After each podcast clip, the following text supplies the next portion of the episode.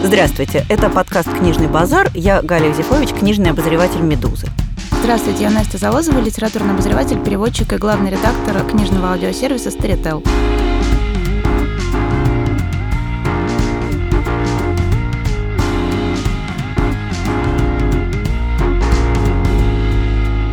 И сегодня мы будем разговаривать про такой довольно странный и для меня самой не вполне понятный литературный жанр, как семейный нуар – для того, чтобы просто немножко было понятно, что это такое, то в первую очередь мы хотели бы поговорить про книги, которые рассказывают о всевозможных странных преступлениях в мрачном антураже, и, как правило, действие разворачивается внутри семьи или каким-то образом описывает семейные отношения. Ну, понятно, что самый такой типовой пример – это, конечно же, «Девушка в поезде» Пола Хокинс, но на самом деле таких книжек довольно много. И в последнее время их становится гораздо больше. И у меня в связи с этим есть вопрос, что называется, не имеющий ответа, потому что мы вот в прошлый раз как раз много и увлекательно разговаривали о том, что детектив — это такой приятный жанр, который гармонизирует. Ты его читаешь, и тебе прям клево, потому что ты знаешь добро, знать оно добро-то посильнее зла.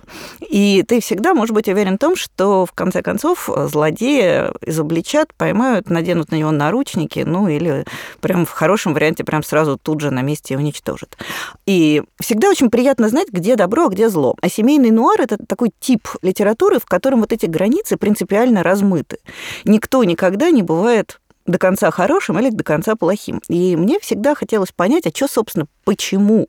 Вообще, откуда взялась эта идея писать книжки, в которых вроде бы как есть и преступление, расследование, и, казалось бы, следователь хороший, преступник плохой, а всегда получается на самом деле все сложнее. Почему, откуда оно такое взялось и зачем оно нам?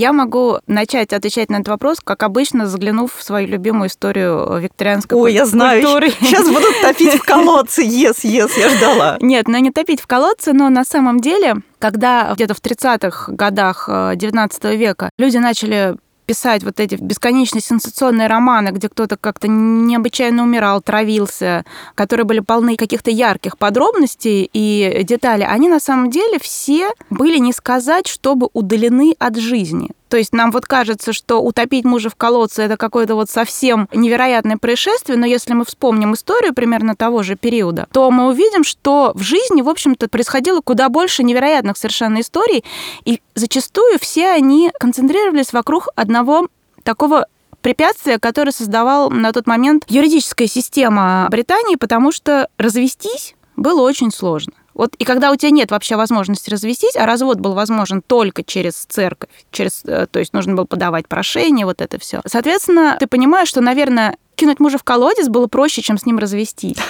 И у меня по этому поводу есть совершенно моя любимая история о громком бракоразводном процессе Кэролайн Нортон. Кэролайн Нортон была, на самом деле, потрясающе удивительной женщиной. Она была какой-то там дальней внучатой племянницей, родственницей знаменитого драматурга Ричарда Шеридана. И она всем была хороша, только она, к сожалению, очень удачно вышла замуж. Вышла замуж за юриста Джорджа Нортона, и он был как плох вообще везде. Он бухал, он не смог сделать карьеры, он был злобный. И она как бы, когда это поняла, с ним разъехалась. Но не тут-то было.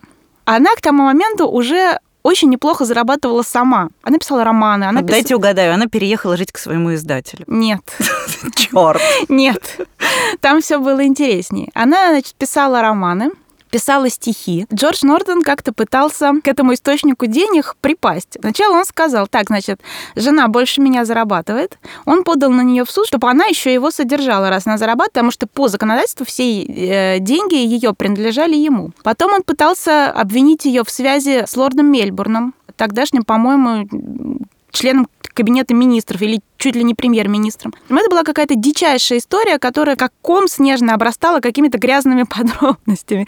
Из серии, когда Нортон отобрал все ее заработки, Кэролайн сказала, окей, когда к ней... Она набрала долгов, когда к ней приходили кредиторы, она говорила, вы знаете, по законодательству все деньги, они у моего мужа. Поэтому вот, пожалуйста, вот я там что-то накупила там на 100 фунтов, все вопросы к нему. Но дальше все стало, на самом деле, гораздо трагичнее, потому что он отобрал у нее детей, увез их куда-то в отдаленное какое-то место в Шотландию. Один ребенок ребенок пострадал, он упал на прогулке с лошади, и травма была не очень сильная, но поскольку папаша не понимал, как там надо за ребенком ухаживать, в общем, э, вовремя там не остановили кровь, началось заражение, ребенок умер, он уже позвал жену, ребенок уже умер. Я, собственно, к чему? Что вот Кэролайн Нортон, пережив вот эти все бесконечные иски, судебные процессы, смерть детей, она начала писать письма, петиции, писала королеве Виктории. И благодаря ее вот этому подвижничеству, наконец-то в законодательстве в юридическом появилось два важных очень закона. В 1939-м был принят закон о том, что мать может получать опеку над детьми в случае развода. До этого дети считали собственностью мужа. И в 1957-м наконец-то вышел э, закон о том, что женщина может развестись с мужем через гражданский суд, а не через церковь. Но до этого до вот этого момента, когда наконец-то были сделаны какие-то юридические подвижки, мы видим, что история обычной семьи, которая просто муж с женой хотели бы развестись, подчас была страшнее, хуже, а когда увлекательнее и смешнее любого романа. Вот к чему это все долгую историю рассказывала. Вот, чтобы смешнее, так я что-то как-то не очень поняла, что тут было смешного, где надо было смеяться. Но... Не, ну были какие-то, например, трагикомические ситуации. Моя любимая история про самую известную отравительницу Мэриан Коттер, которая три раза выходила замуж, на каждого мужа брала страховку жизнь, а тогда жизнь очень страховали, потому что если ты умирал, на эту страховку мог себе оплатить нормальные похороны. Если не было страховочки, тебя хоронили по, ну, как бы за счет прихода, а это значит, тебя просто кидали в яму, присыпали землей, и как бы дальше все сам. И она реально три раза выходила замуж, каждого мужа убивала, получала страховочку, и при этом там еще было какое-то количество детей, штук 15, ее мужей, которых она тоже убивала за эту страховочку. Ее, в общем-то, вычислили после того, как она побежала, не сначала не умер какой-то там очередной ребенок или муж, она побежала получать страховку до того, как вызвала врача. Вот, так что... Это показалось подозрительно. Да, как-то что-то уже напряглись. То есть до этого, что там 15 человек умерло нормально, а вот здесь как-то уже что-то, что-то здесь было не то. Пока вот Настя говорила, меня наконец накрыло озарение, я все поняла, что жанр семейного нуара, он просто очень жизненный через букву «и», и поэтому, соответственно, он, в отличие от детектива, который всегда такая немножко игрушка, головоломка и развлекалочка, нуар — это вот прям все по-честному, как оно на самом деле есть, и оно реально про самое страшное, потому что я вот слушала и думала, блин, вот, ну ладно, все нормально, деньги отобрали, это еще ничего. Но вот когда детей забирают человек, который явно за ними не хочет и не умеет ухаживать, ну, очевидно же, что вот в этом месте наступает по-настоящему страшно. То есть реально история про вот эти семейные драмы и коллизии и про вот эти преступления и мрачные тайны внутри семьи, она, наверное, действительно потому и вызывает какой-то большой общественный резонанс, потому что она, с одной стороны, очень узнаваемая, тебе гораздо проще почувствовать себя девушкой в поезде, которая то ли что-то приглючилась, то ли не приглючилась, которая наблюдает за семьей, которая кажется такой прям чудесной, а на самом деле нет, тебе проще поставить себя на место героя Нуара, чем на место такого лощеного Эркюля Пуаро, который там сидит, усик подкручивает, и у него, соответственно, серые клеточки в голове. Но еще одна есть такая важная деталь любого нуарного текста от Стига Ларсона и до вот той же самой Полы Хокинс. Это, конечно, атмосфера. То есть, на самом деле, мне кажется, что эти нуарные современные детективы, их пишут главным образом ради того, чтобы потом продать туристу в Стокгольм экскурсию по местам, мемориальные места Стига Ларсона. А в Осло все же ходят просто как на паломничество смотреть на квартиру, где живет Харри Холли. И мне кажется, что это тоже какой-то очень важный элемент этого вот нуара строительства. С одной стороны, реальная, похожая на правду история, которая может случиться, ну, не с тобой, но с твоей, не знаю, соседкой, а с другой стороны, вот этот такой мрачнейший давящий антураж, который как-то создает вообще основу для любви к этому месту. То есть все же хотят... Вот у меня есть такой нелюбимый мной роман шотландского писателя Питера Мэя «Человек с острова Льюис». Я всегда все таки в романе читаю сюжет. И я, значит, читаю этот самый роман и все жду, когда же там наконец что-нибудь случится. И понимаю я где-то уже примерно к 300 странице, что, в общем, не случится ничего.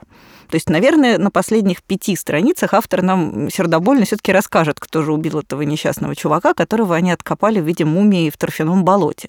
Но весь роман написан совершенно не, из-за этого, а просто потому, что автору очень нравится остров Льюис, и он надеется, что читателю тоже понравится. И я, значит, зашла на Гудриц, думаю, доктор, что со мной не так? И вижу оценка, например, там 4,8 у этого романа. И все, значит, пишут такие, вау, как классно.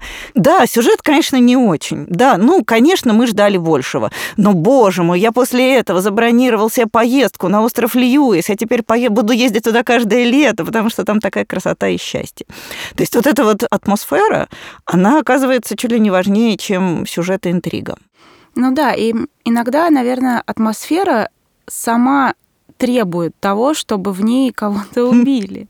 Действительно, что... как можно на острове Льюис никого не убить? Да, вот когда после того, как появилась девушка, роман «Девушка с татуировкой дракона», который на самом деле в оригинале называется «Мужчина, который ненавидит женщин», скандинавские писатели пошли реально составлять эти сюжеты вот буквально как вот икеевские стеллажи. Из э, пары выколотых глазиков, отбитых почек, они опа-опа составили, значит, скрутили какой-нибудь там э, били гновояркой, как они называются, как эти все эти икеевские штуки.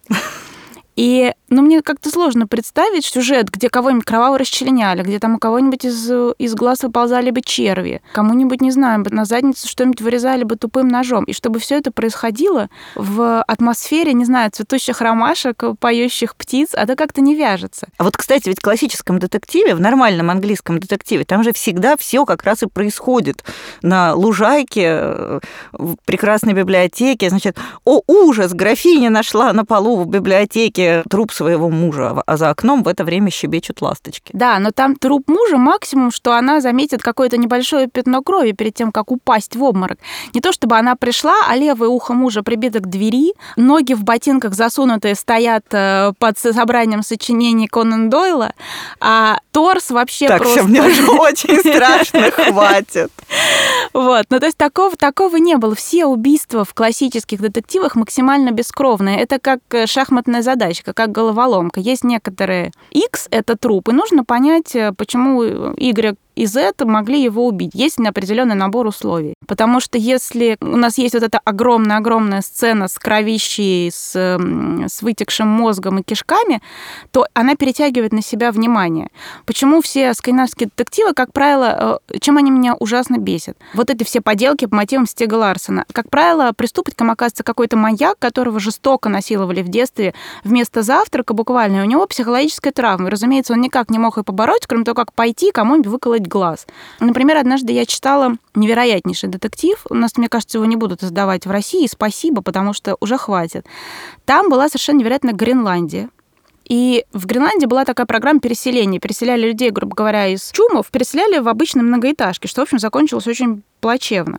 И вот в такой многоэтажке вот это коренное население Гренландии, там стали находить э, людей со снятой кожей и отрезанным всем. И выясняется, что реально убийцей была девочка, которую насиловал отец, брал ее с собой охотиться на тюлени, снимать шкуру, и тут у нее перемкнуло, короче, что надо убивать, что значит, там были еще какие-то злые мужики, которые кого-то насиловали, поэтому нужно их не просто убить, а еще шкуру с них снять. Ну, в общем, думаешь, господи, ну вот но зато, вот. наверное, прекрасная Гренландия, вот я так предполагаю. Прекраснейшая. Фоном. Но да. вообще надо сказать, что да, вот это вот количество какого-то совершенно уже безумного иррационального мрачника, который прет из вот этого... Вот у скандинавов у них реально что-то в голове сдвинулось на этом месте.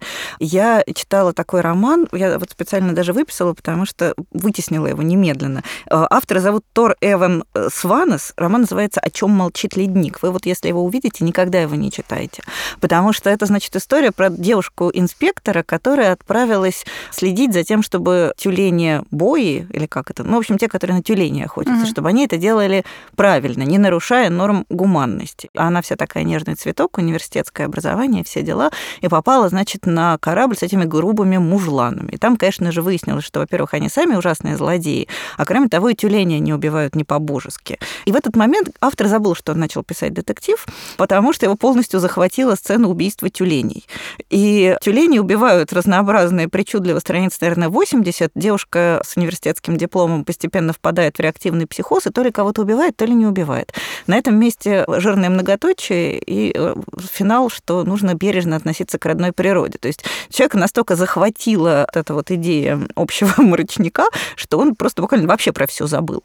Но ведь эта же тенденция, она поперла уже далеко за пределы Скандинавии. Ну вот, скажем, великая, на мой взгляд, писательница Гиллиан Флинн исчезла исчезнувшая, это же тоже такой классический образец. То есть, с одной стороны, это ужас внутри семьи, а с другой стороны, это вот это ощущение такого крайне мрачного, давящего антуража, который, собственно, и делает эту книгу по-настоящему выдающейся. Не нужны тюлени, не обязательно, чтобы отец насиловал, достаточно просто вот немножко поддать вот этого мрака. И под Гиллиан Флинн тоже пишут безумное количество книжек. То есть сейчас вот все издатели ходят как диаген с фонарем и ищут новую Гиллиан Флинн уже вот сколько лет, наверное. Угу. Как выходит книжка такие, новые, новые исчезнувшие. Да, новые исчезнувшие. А ведь есть же такая писательница Анджела Марсонс, она долго не думала. Она, например, написала роман, который называется Lost Girls. Просто вот так вот, уже буквально с прямыми отсылками. Угу. Вот. И это тоже такая бесконечная попытка тиражирования вот этого сюжета сюжета, который оказался настолько продаваемым, что теперь, соответственно, никто остановиться не может. Тут проблема в том, что роман Гиллиан Флинн, он действительно со всех сторон великий. То есть, когда его пытаются выдавать за какую-то билетристику, на самом деле нет. Это действительно очень важный роман о браке, который, которым еще есть а, интересный сюжет, и б, хорошо просматриваемая традиция. Если я не ошибаюсь, там же она в какой-то момент пишет мужу стишки какие-то, которые должны его навести угу. на какой-то след. Это сразу вспоминается, там, не знаю, Агата Кристи с ее любовью к детским стишкам, считалкам. То есть Флинн написала невероятно просто хороший, талантливый роман. Она такая одна. Но как только начинают штамповать под Флин издатели очередные сюжеты, они, не знаю, в одной руке, наверное, держат эту книжечку, как написать бестселлер. А реально там ответ никак. Ну, по-другому нельзя. Но они там так и так, значит, нам надо убить жену, подозрение на мужа, чтобы пало, и вот еще... Ну, вот это, я не знаю, мне кажется, что... Вообще убить жену, это же прям святое. То есть мне кажется, что э, идея того, что... Э, ну, вот у вас как-то все больше жена мужа утопила. А ведь на практике гораздо чаще э, муж убивает жену. То есть я вот просто пыталась тут вспомнить, сколько книжек я прочитала, где бы жена убивала мужа. Но, в общем, их гораздо меньше, угу. чем убитых э, жен. Пока мы сегодня готовились к записи, я вспомнила совершенно гениальный рассказ Ивлена Во, называется «Тактические учения», в которой э, мужик мечтает убить жену. Ну, не то, чтобы она ему чем-то сильно мешала, он просто он очень от нее устал, он его дико бесит все время. И он, значит, как-то так долго, сладострастно представляет, как он ее убьет, вот он ее там там присматривает такой дом, он ее заманивает в этот дом и думает, что вот он сейчас подпилит там эти самые столбики на балконе. Жена выйдет на этот самый балкон, и вот он ее, соответственно, так легонечко приобнимет за плечико, а столбики обвалятся, и она вывалится. И тут, значит, он вечером выходит на балкон, облокачивается на этот самый парапет, думает, как вот он сейчас придет пилить, и тут он понимает, что столбики уже подпилены, потому что все то время, что он собирался убить жену, жена производила строго симметричные действия, то есть в результате они сошлись в одну точку. Ну, то есть тут действительно погибает муж, но это скорее какое-то большое исключение. Обычно все таки э, женщины гибнут. То есть, видимо, до сих пор внутри вот этой нуарной традиции принято считать, что слабая, гибнущая сторона – это обязательно женщина. Мы можем вспомнить, что до исчезнувшей был такой довольно нашумевший бестселлер, по которому сняли фильм с Николь Кидман, Колином Фёртом, который назывался «Прежде чем я усну» автора Си Джей Уотсона. И там же очень страшно. Женщина просыпается каждый день, она ничего не помнит, но в своем дневнике она находит, типа, не доверяй мужу. А муж такой просто иде... Котик, иде... да, да. идеальный муж, просто 100 из 100. По шкале идеальности он там, не знаю, завтрак в постели, он за ней так ухаживает. Стрелочками там я разметил всю их прошлую жизнь, а мы в какой-то момент понимаем, что действительно мужу-то верить не надо.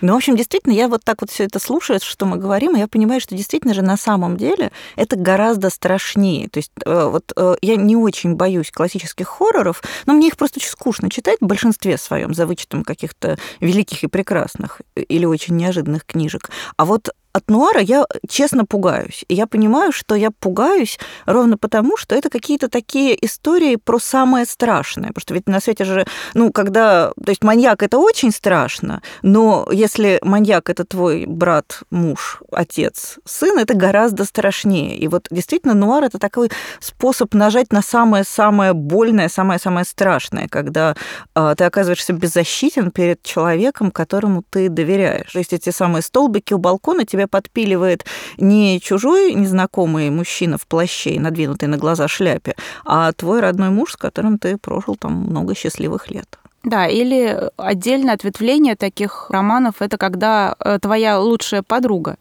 внезапно оказывается, что человек, которого ты, с которым у тебя были прекрасные отношения сколько-то лет, внезапно выясняется, что она только и мечтает как бы тебя подтолкнуть в спину, чтобы ты упала с лестницы, и быстро выйти замуж за твоего мужа и стать матерью твоим детям. И, как правило, еще все мужья в таких романах как-то очень быстро соглашаются на то, чтобы поменять жену, забыть. Даже практически и не заметили Да, буквально. как, как будто. И вот это, при этом еще, как правило, объясняется, как подруга все это провернула, и становится как-то немножко не по себе.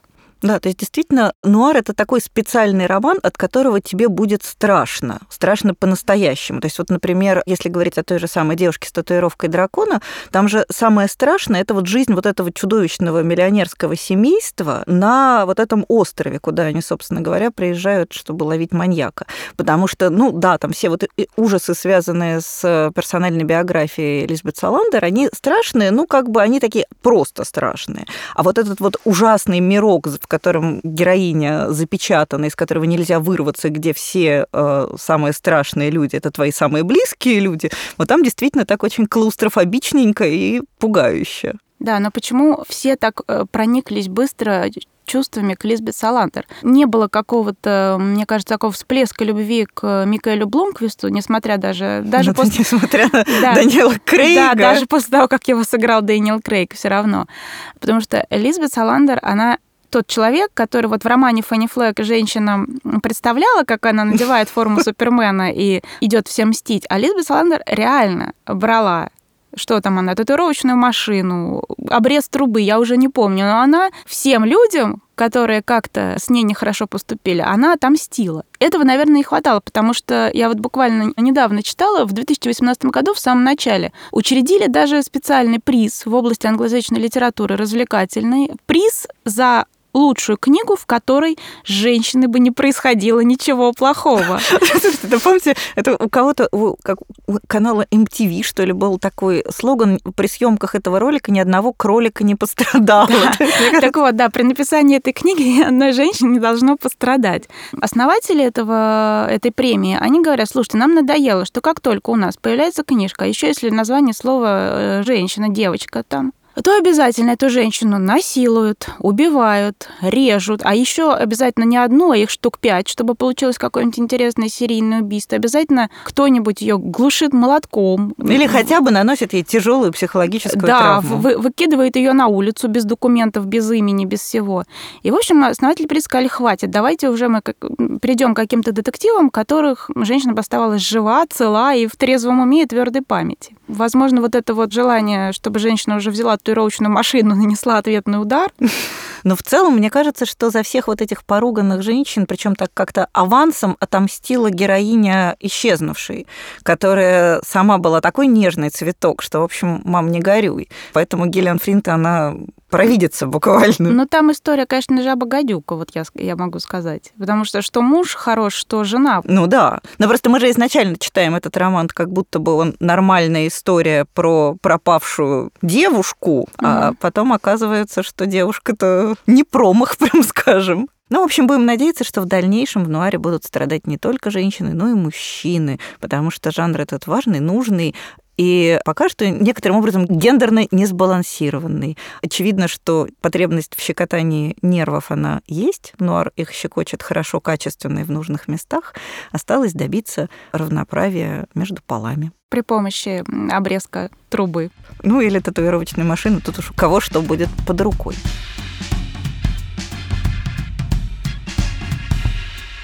Ну что ж, я думаю, что можно переходить к разделу рекомендаций. И я для начала хотела бы поддержать отечественного производителя. Вообще в России жанр нуара, семейного нуара, он пока к нам еще не проник. Ну, у нас все моды немного задерживаются. У нас еще даже леопарды до нас не дошли, леопардовые лосины, э, которые уже во всем мире на пике. А у нас пока еще считается, что это только для продавщиц из ларька. Да нет, уже, уже, уже всегда. есть? Да? Мне кажется, это еще с прошлого раза они их не сняли. Ну, не знаю, мне кажется, что у нас уже, да, и, и шубу можно с принтом, и, и все. Да? Ну, окей, тогда будем радоваться тому, что скорость догоняния как-то возрастает, и порадуемся тому, что у нас тоже есть. На самом деле, хорошо, лосина-то дошли, а что, что семейный, семейный нуар до нас еще не докатился в литературе, он до нас докатился в, ре, в реальной жизни. Да, он, видимо, слишком похож на правду для того, чтобы... У нас свое есть. Но, тем не менее, в литературе тоже редко, но встречается. Я хотела бы упомянуть роман Маргариты Хемлин, который называется «Дознаватель».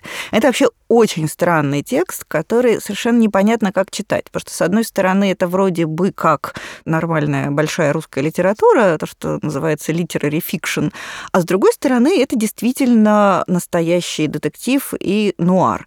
Действие происходит в начале 50-х годов на Украине, в местности, по которой, с одной стороны, очень тяжело прокатилась Вторая мировая война, с другой стороны, адски тяжело проехалась Холокостом. И вот, соответственно, память еще жива, и в городе Чернигове, если не ошибаюсь, находит убитую женщину, молодую еврейку. Предположительно, ее убил ее любовник. Но любовник вешается в камере до того, как закончено следствие. И вроде бы как все конец. Уже можно решить, что на этом дело закрывается. Но дознаватель, что-то ему кажется, что там что-то не так. Дознаватель это такой помощник следователя.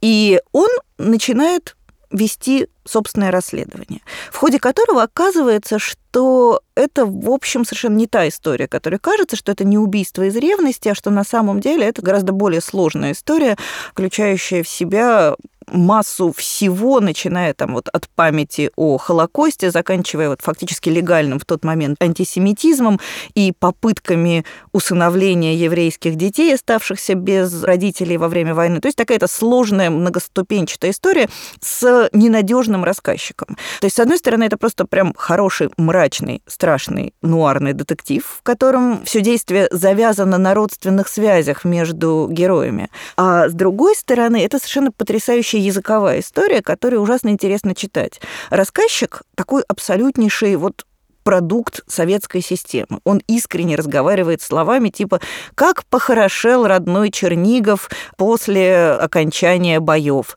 Тяжело покидали город части немецко-фашистских захватчиков». Он реально так разговаривает, у него нет другого языка. И вдруг оказывается, что ему вот этим его языком надо рассказывать совершенно другую историю. И возникает такой мощный конфликт между языком, который не приспособлен для рассказывания таких историй, и собственной истории, которая абсолютно в этот язык не влезает.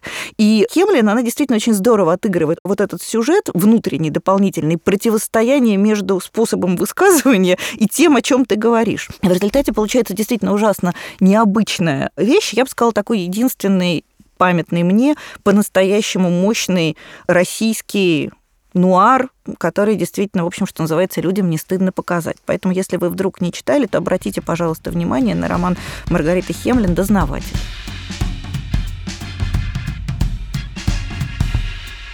Я начну со своих любимых викторианцев и с одного из самых моих любимых романов о том, как одна небольшая проблема, такая юридическая закорючка в брачном законодательстве может обернуться настоящей трагедией для людей, которые под действие этой закорючки этого одного пункта попали. А у Уилки Коллинза есть такой не самый известный роман, который называется «Муж и жена». И он, в общем-то, рассказывает э, историю людей, которые имели неосторожность в Шотландии обменяться записками, в которых они называли друг друга мужем и женой. Там была довольно сложная ситуация, которая к этому привела. В результате два человека оказались в Шотландии, наша героиня, которая несчастная гувернантка, и такой лощеный, омерзительный хлыщ, который ей крутил голову, обещал жениться. Они сняли в Шотландии комнаты в гостинице под видом мужа и жены, они обменялись записками. И тут получилось так, что этот хлыщ то ли то не приехал, то ли что он послал своего друга туда. Друг такой нормально, хороший, но немножко лох. И друг, чтобы как-то не скомпрометировать эту женщину, тоже каким-то образом назвал ее в записке своей женой. Но выяснилось, что есть такая вещь, как шотландское законодательство, по которому людям достаточно назвать друг друга в присутствии свидетелей мужем и женой, или чтобы у них было какое-то доказательство этого, как вот здесь в данном случае это письма. И женщина оказывается в положении, когда любого из этих двоих человек она может, в общем-то, легально считать своим мужем.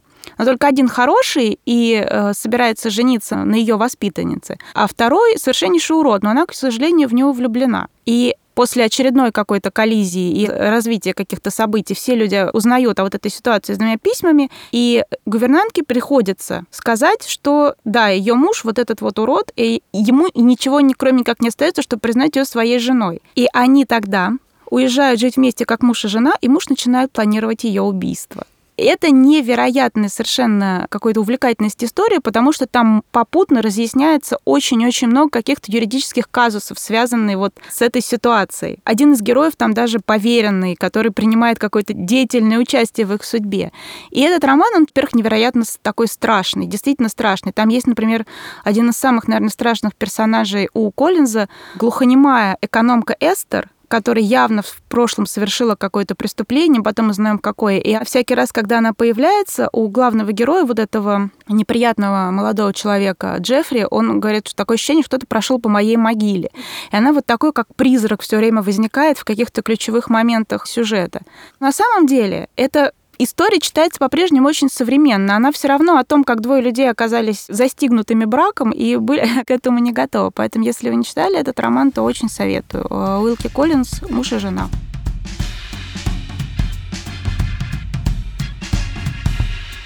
Я, что называется, долго искала время и место, чтобы поговорить про один из моих вообще любимых романов в жизни и одну из моих любимых писательниц. Я хотела бы напомнить, если вдруг вы не читали, роман Патрисии Хайсмит «Незнакомцы в поезде». Этот роман был экранизирован Альфредом Хичкоком. Есть очень известный фильм «Незнакомцы в поезде», который, на мой взгляд, не то чтобы он был хуже, он по-своему тоже прекрасен, но он другой. И поэтому даже если вы смотрели фильм, то имейте в виду, что Хичкок у тогда еще никому неизвестный Хайсмит купил э, права на роман, а потом отдал его переделывать Чандлеру. И Чандлер там, в общем, написал, что как ему нравится, а не как было в исходном варианте. Поэтому не нужно думать, что если вы уже смотрели фильм, то роман совершенно вам читать не надо. Надо. Хайсмит вообще великая писательница, и этот роман, он абсолютно новаторский. Она придумала впоследствии многократно использованную схему такого убийства по обмену. Два человека едут в поезде, одному надо бы развестись с женой, но он никак не может, и у него вообще большая на этом месте проблема, а другому надо бы убить папу, потому что очень нужно наследство, а папа гадкий и помирать не собирается. И они обсуждают эти свои драмы, и тот, у которого папа, говорит, а давай я убью твою жену, а ты убьешь моего папу. И никто никогда не узнает. И они заключают такой своего рода пакт, точнее, одностороннем порядке, потому что тот, у которого жена, он приличный человек, он вообще там архитектор, интеллектуал, он совершенно никого убивать не намерен. Но тот второй убивает его жену, и он оказывается вынужден, оказывается в ситуации вот этого вот давления.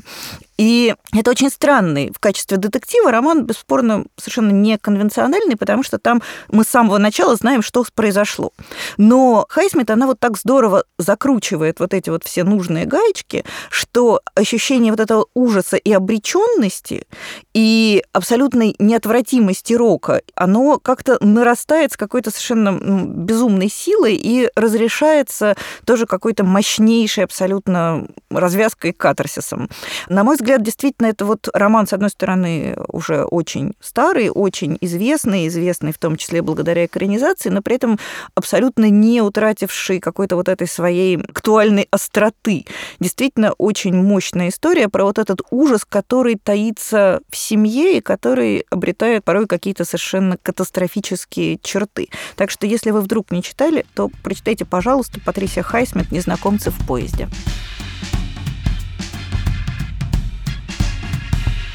Я хочу рассказать о романе, который прошел у нас несколько незамеченным. И я не могу сказать, что мне самой он очень понравился, но это такой очень-очень-очень показательный роман о том, как два человека могут прожить вместе 20 там с лишним лет и ни за что и никогда не узнать друг друга. Автор романа Лорен Гроф, э, роман называется «Судьбы и фурии». И это такой двухчастный роман, в первой части которого рассказ идет от имени мужа, а во второй от имени жены. И когда мы читаем рассказ от имени мужа, нам кажется, что это, ну, такой, ну, обычный какой-то роман, вот как бы даже у которого нет какой-то особенной темы. Он рассказывается о том, как мужик, его зовут э, Лотта, Ланселот, влюбился в женщину, Они поженились, у них там были какие-то сложности, как, что-то не было. Они там жили так-то, жили сяк-то. Сначала мужик хотел э, стать, стать актером, актером стать не получилось. Но потом однажды в какой-то момент он нажрался, пять часов не вставал из стола, писал пьесу о своей семье, потом вырубился, а утром к нему приходит жена и говорит, дорогой, я прочитала твою пьесу, просто офигенно.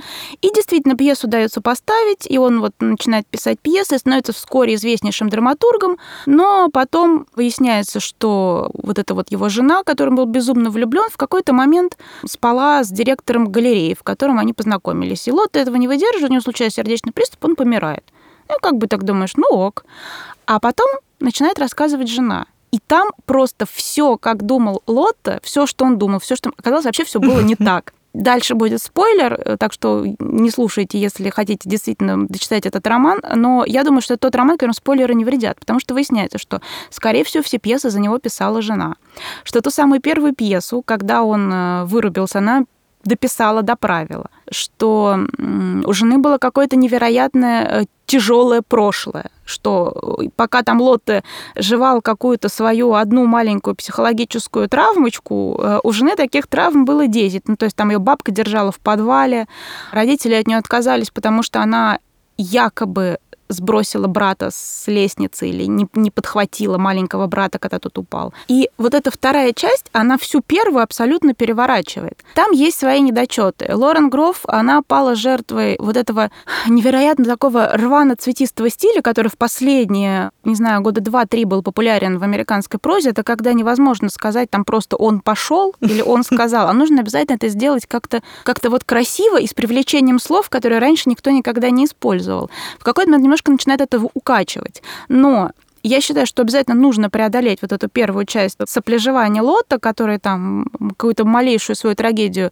раздувает до невероятных э, размеров, и дойти до, до части, в которой уже идет рассказ от лица его жены Матильды, чтобы понять, что это действительно так бывает. Два человека могут прожить вместе, считаться семьей и никогда не знать вообще, кто они такие, почему они живут вместе, и как вообще так получилось, что в их жизни случились некоторые определенные обстоятельства. И в этом плане роман, конечно, невероятно невероятно талантлив. Ну, еще если учесть, что Лорен Гроф в преддверии какого-то тренда на все греческое туда подпустила, подкинула каких-то принципов из греческих трагедий. То есть у нее есть там какие-то места, в которых она делает реплики, они взяты в квадратные скобки, и они выполняют такую роль греческого хора, вот эти вот ее высказывания. То есть это довольно интересный роман, который у нас, к сожалению, прошел как-то очень незамеченно, поэтому мне бы хотелось, чтобы вы обратили на него внимание и дали ему шанс. Лорен Гроф «Судьбы и фурии». Прям какой-то рассказ Кутагавы в чаще, помните, где одна и та же история рассказывается с нескольких точек зрения, оказывается, что все все видят совершенно по-разному. Да, но здесь вообще, то есть то, что видит Лота, оказывается вообще совершенно другим в исполнении Матильды.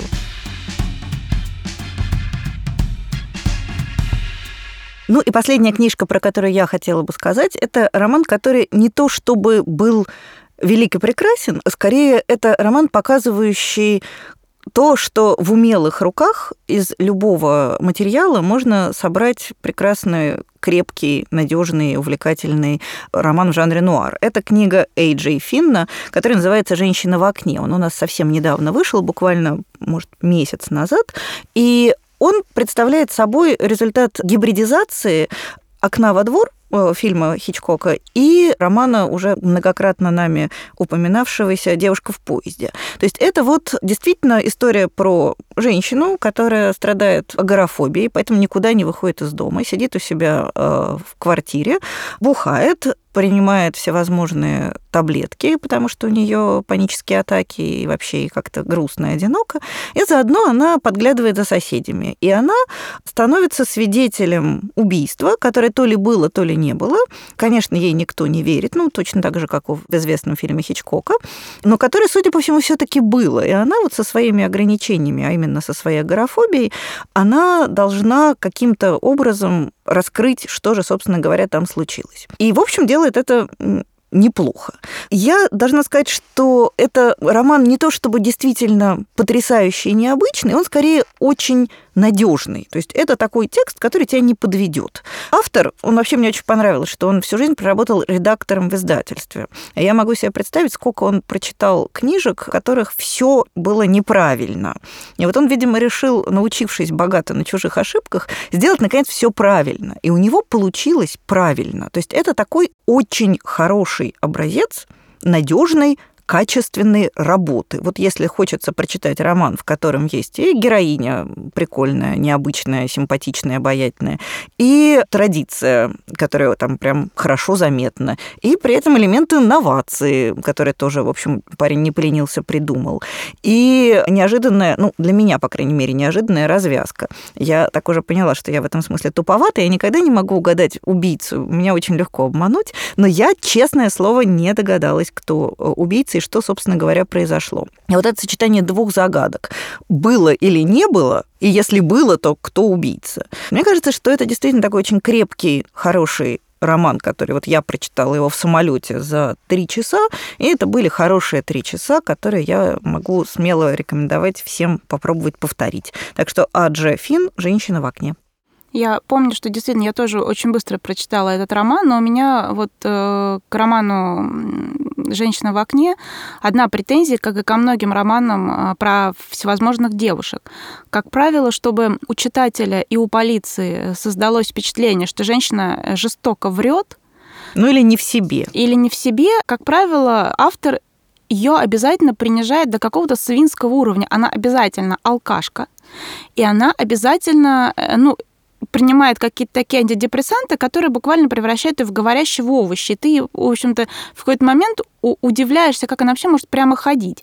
Ну и кроме всего этого, у меня лично, когда я читаю такие романы, мне вот есть ощущение какой-то общей нестабильности, неряшливости атмосферы. То есть, когда ты бесконечно в этом романе, вот в «Женщина в окне» читаешь, как она там в прекраснейшем доме, в котором она живет, разлила вино, разбила бокал, насвинячила там, насвинячила сям. Думаешь, господи, ну что ж ты так женщину-то не уважаешь? И это вот все началось, конечно, с дивно удачной героини Полы Хокинс, ее героиня Рэйчел, она же такая неудачница-алкашка, которая каким-то образом вот следит за этой семьей, и ей хочется, чтобы тоже у нее все было идеально. Окей, один раз это можно. Но когда это уже начинается вот эту вот нестабильную женщину, которая одной рукой просто хреначит мерло из горла, а другой, значит, заедает это все антидепрессантами, когда уже 20-я такая женщина, думаешь, ну можно какой-то прием изобрести другой, чтобы ей не поверить. Потому что вот есть такая писательница Рут Уэйр, у которой есть прекрасный роман, который называется «Девушка из десятой каюты». Она в английском языке на самом самом деле уже женщина из десятой каюты, но наши издатели все равно ее перевели девушкой. Ну, понятно, для того, чтобы вписать ее в ряд. Я, ну, потому что еще, конечно, слово женщина, женщина из десятой каюты.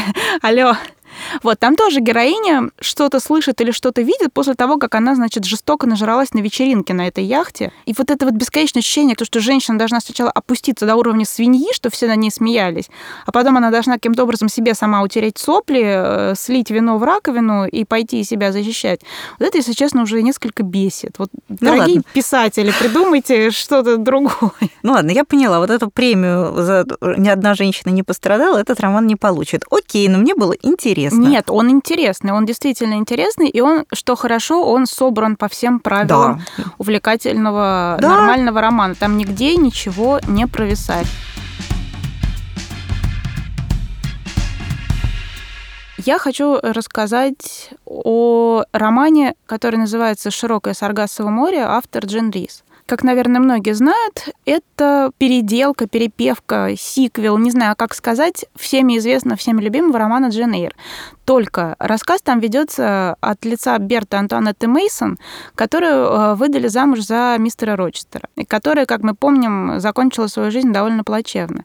И это совсем небольшой роман, он там, по-моему, нет и 200 страниц. Его стоит прочитать хотя бы ради того, чтобы немножечко сместить в голове вот это представление о том, что у нас есть прекраснейшая, достойнейшая гувернантка Джен, у нас есть вот этот мистер Рочестер, который то ли плох, то ли хорош, и есть какая-то вот эта странная сумасшедшая баба на чердаке. Но если посмотреть на историю этой условной бабы, что и делает, в общем-то, Джен Рис, то мы увидим, что ее судьба и ее страдания куда хуже, сильнее и страшнее тех, что пришлось вынести Джен Эйр, которая, как мы помним, даже сбежав из прекрасного Торнфилд-холла, волшебным образом наткнулась на своих родственников. Джен Рис действительно очень хорошо пишет. Она, поскольку все дело происходит в Ост-Индии, или а, на Ямайке, вру, там она вот описывает природу очень красиво. Она вписывает э, креолку Берту Мейсон вот этот в контекст вот этой вот э, такой наивной природной красоты. Она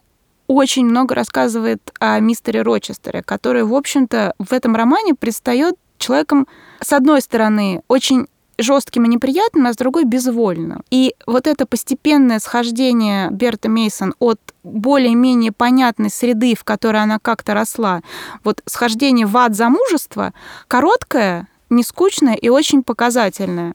Там нет какого-то запутанного сюжета, потому что мы прекрасно знаем, чем закончится жизнь Берта. Она эм, спрыгнет с крыши горящего Торнфилд-холла. Но мы увидим, почему она так поступила и что было до этого. И ее история оказывается, наверное, не менее важной, чем история Джейн. Поэтому я очень советую потратить, не знаю, там день, прочитать эти 200 страниц Джин Рис э, «Широкое Саргассово море», чтобы у романа Джен Эйр любимого появилась какая-то перспектива.